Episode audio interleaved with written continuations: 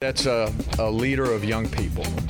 Somebody that's going to just develop them, that, that understands that everything counts, everything matters for young people. They're not going to just be great soccer players. They're going to be great people. And we're going to challenge and demand and push and pull so that when they, they leave Baylor, uh, they're absolutely leaders in, in our society. Now back to today's JMO radio show from the Allen Samuel Studios. Here's the voice of the Bears, John Morris and Aaron Sexton. That's Mack Rhoades, Baylor's Director of Athletics, part of the introduction of new Baylor soccer coach Michelle Lenard. Michelle, uh, since has uh, uh, gone through the transition. I'm not going to say that's over yet. Transition continues, but the start of a new season is right around the corner. Practice starts next week for Baylor soccer, and then the season exhibition opener is August 11th. So we welcome you back. We welcome in Baylor soccer coach Michelle Lenard. And, uh, Coach, thanks for being on with us today. You're welcome, John. Thanks for having me. I appreciate it. Thank you very much. How has the uh, how is the transition going? That's such a big deal. How's that going in your mind? It's going well. I mean, we've been here seven months now, and we feel that we've done a good job of laying the foundation in the spring semester to prepare for the fall, getting to know the team, bringing in some additional players, teaching our game model. And now we're just excited to get into a, a true competitive season and get some more time on the field with the girls, and can't wait to start back next week pretty good, isn't it? That the uh, you know that the hiring took place uh, when in December, and you've had some time. It's not like it was late uh, in the spring or something, and then you had to scramble. That's pretty good that you have had seven months.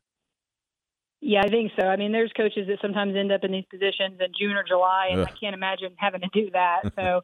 we're we're grateful that we did have that time together and, and kind of smooth things over and get to know everybody. Um, so yeah, that's been a, a good amount of time, but we're we're ready to go now. We're excited for the fall.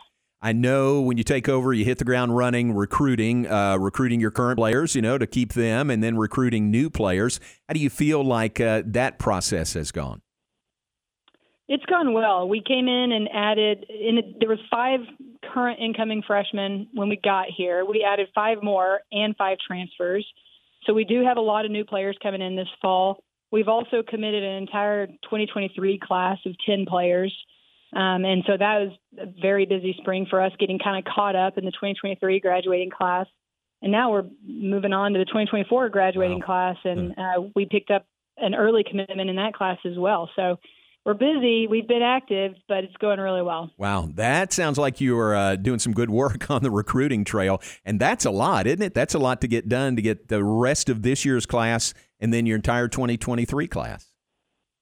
It is. We were basically at every recruiting event in the country mm-hmm. every weekend. So we we did a lot, and uh, Leah and Cole, my two assistant coaches, were really pounding the pavement out there uh, around the country, making sure that people were seeing our faces on the sideline in Baylor gear and making that connection with the new staff.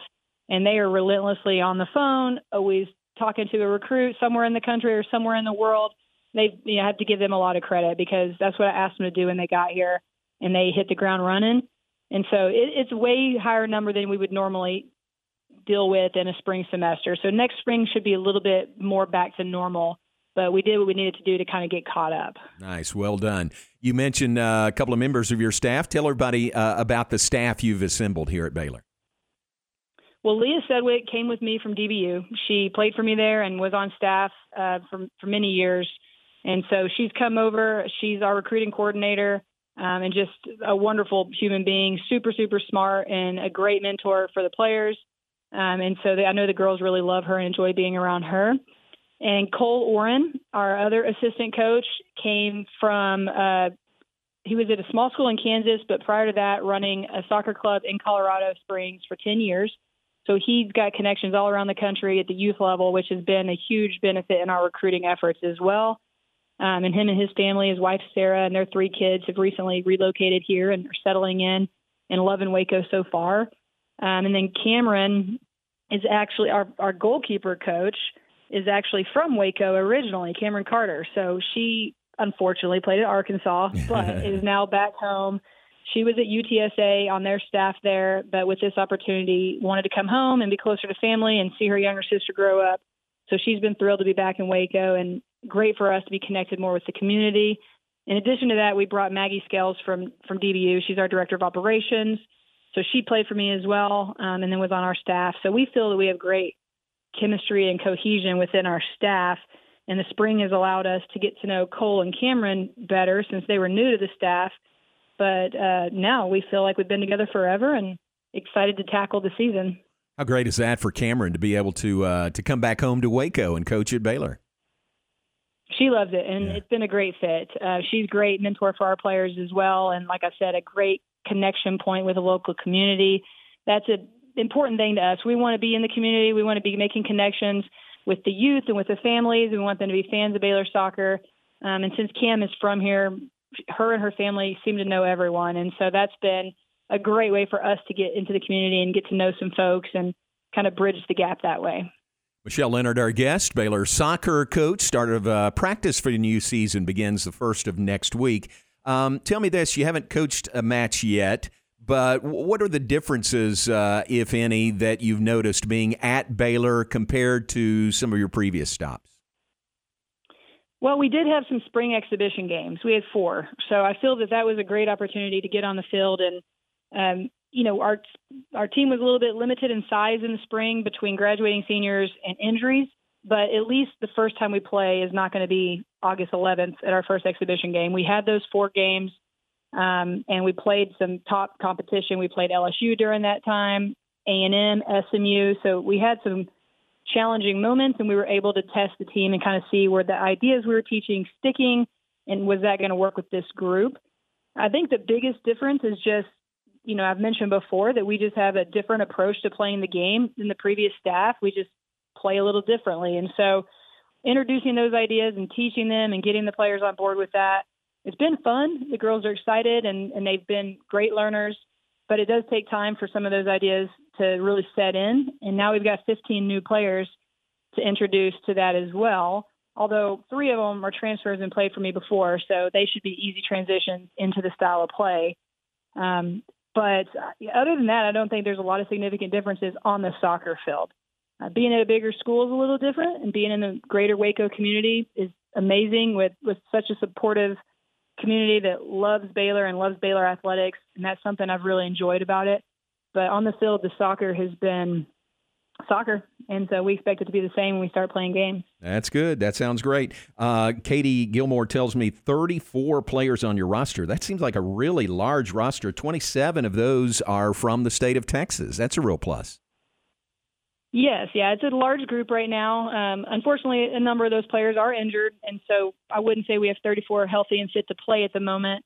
Uh, but you know, we came in, we made some additions to help fill some needs we thought we had, but we had a great group of returners, and so didn't want to make a lot of changes from that regard. And so um, we have depth because of the numbers.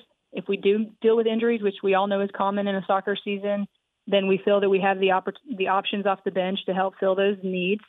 And then, yeah, most of these kids are from Texas, although Texas is a large state, so they're from all corners of the state. But some of them played together previously. Three of our incoming freshmen um, well, two of them are twins, and then they're one of their roommates all went to high school together and, and played club in high school together. So those, and then three of our transfers transferred together. So a lot of our new players may be new to us, but they've got experience playing with one another or playing against one another in club and high school soccer here in Texas. And I think that's really helped them all to build team chemistry quicker and feel comfortable with one another quicker. And so they've already been on campus for about three weeks, and uh, looks like everybody's getting along great and things are going well in the strength and conditioning environment. And by the time we start on Tuesday, we expect that they're going to be fast friends and ready to go after the season. That's good. That, it seems like a real head start the way they uh, some of them have played together and certainly know each other uh, from past stops. Uh, August second, your first practice. Uh, what does that look like? Uh, what, what does your your fall camp look like? Well, we've got some testing to do initially just to kind of get a good idea of where the team is from a, from a physical standpoint. Obviously, our sport is very physically demanding, and we play games very quickly. So we report on the second, and then we have an exhibition game on the 11th. So we've got to know who's fit, What do we need to focus our attention on? Um, so that'll be what we do right away on August 2nd is some fitness testing, make sure everybody's healthy and fit and ready to compete. Then we will immediately start implementing and teaching our game model. You know, how do we want to play? Um, how do we handle certain situations? And that involves a lot of time in the classroom as well as on the soccer field.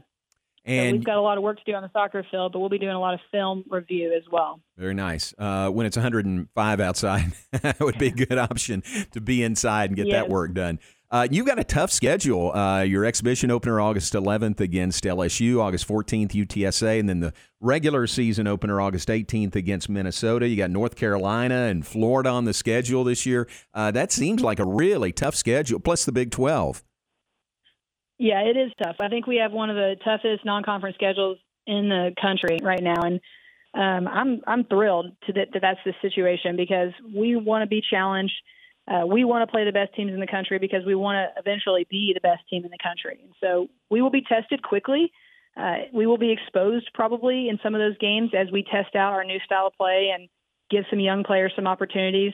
But there's really not another path to the top than going through these difficult teams. And so uh, though it will be a lot early on. I think by the time we get through the regular, the non-conference schedule and into the Big 12, which is a tough conference, we will have been tested and we will know exactly what we have, and we will be very prepared at that point to compete in the Big 12. Very nice. Well, it's great to visit with you. Thanks for your time. Good luck getting things started uh, with formal practice next week, and good luck at the season ahead. Thanks for being on with us today. Appreciate it, John. Thank you. All right. Thanks. Michelle uh, Lenard with us, Baylor soccer first year head coach, taking over. And Aaron, she's got, uh, she knows what she's doing. She's got a handle on things. Uh, they have been uh, very intentional in their class that they filled out and, and understand how tough that is to come in to a new spot, finish your recruiting class for this year, and fill up your 2023 recruiting class. Basically you know two years work recruiting all in one and you're new at the place. That that's very impressive. Yeah and, and you mentioned the schedule and how difficult it is. That that's you know i think that shows you the, her confidence and how good they're going to be this year and i'm really excited. I'm looking forward to the season. Yeah doesn't doesn't scare her a bit it sounds like so bring it on and that's fun to see. Again